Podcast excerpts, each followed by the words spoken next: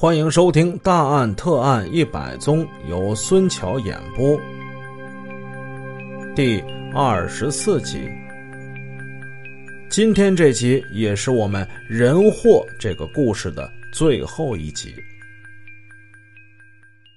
上文书我们说到，李富林的日记被发现，这个日记成为了日后为大家平反昭雪的重要证物之一。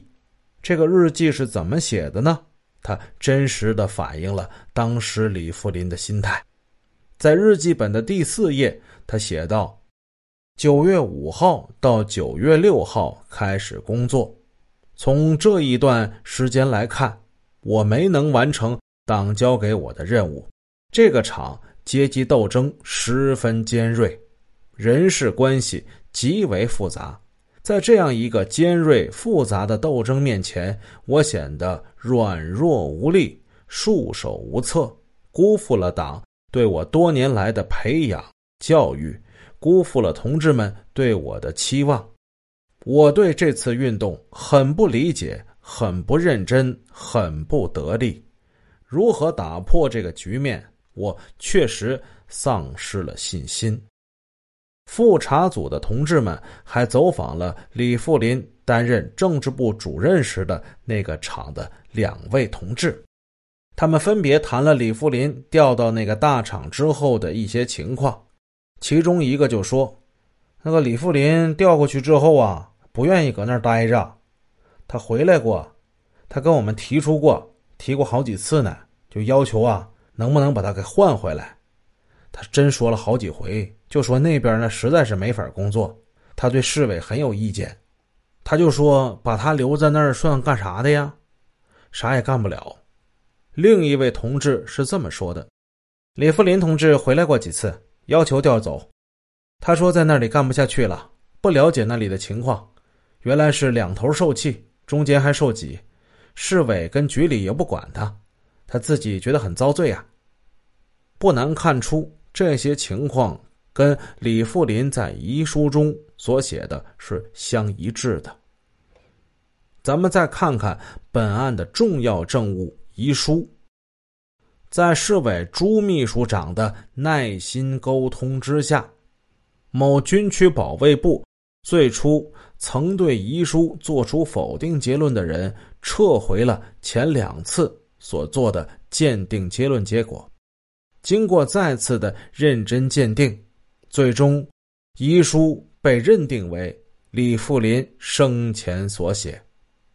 军区保卫部的鉴定材料中这样写道：比较检验现场遗书和李富林生前书写字迹材料，发现遗书字迹略大，呈不规则形状，字间及行间间隔很不均匀，基本笔画略有抖动现象。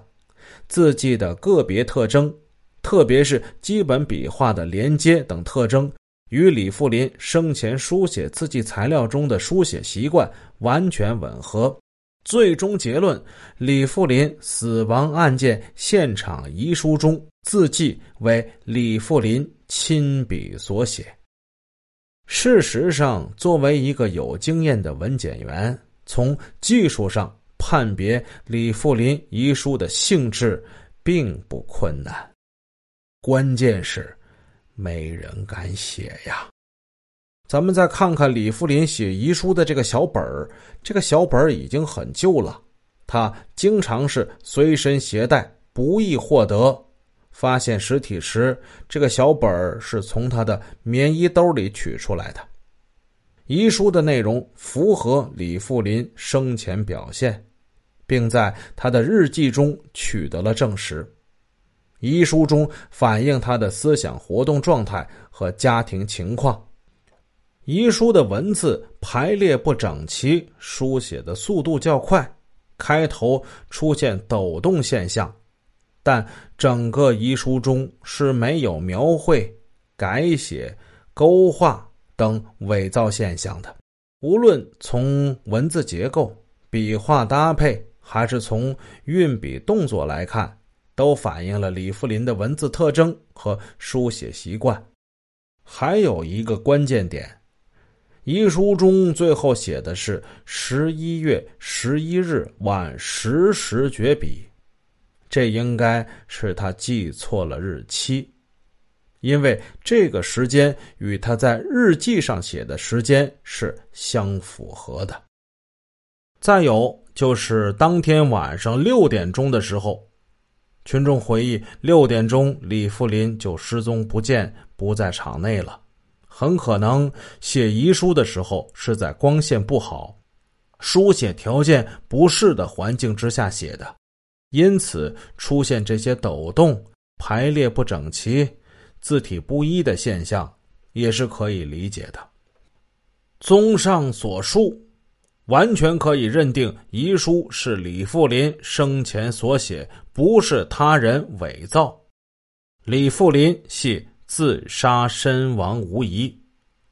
经查，受本案牵连的第一位死者田某，在李富林失踪前后行迹清楚，证明他没有参加杀害李富林的行动。他是在被逼供后，精神压力极大的情况之下溺水自杀身亡的。一九七二年四月十八日，省委省革命委员会联合发出了文件，为在李富林案件之中受到迫害和牵连的人平反。虽然案件得以平反昭雪，但当时的大环境呢？是祸国殃民的四人帮还在逞凶肆虐，运动的阴霾还在中国大地上翻滚，真正能够温暖人心的第一缕阳光，要到一九七六年粉碎四人帮文革结束的时候，才能真正的照耀下来。在我们眼前这个故事即将接近尾声的时候，主播想说。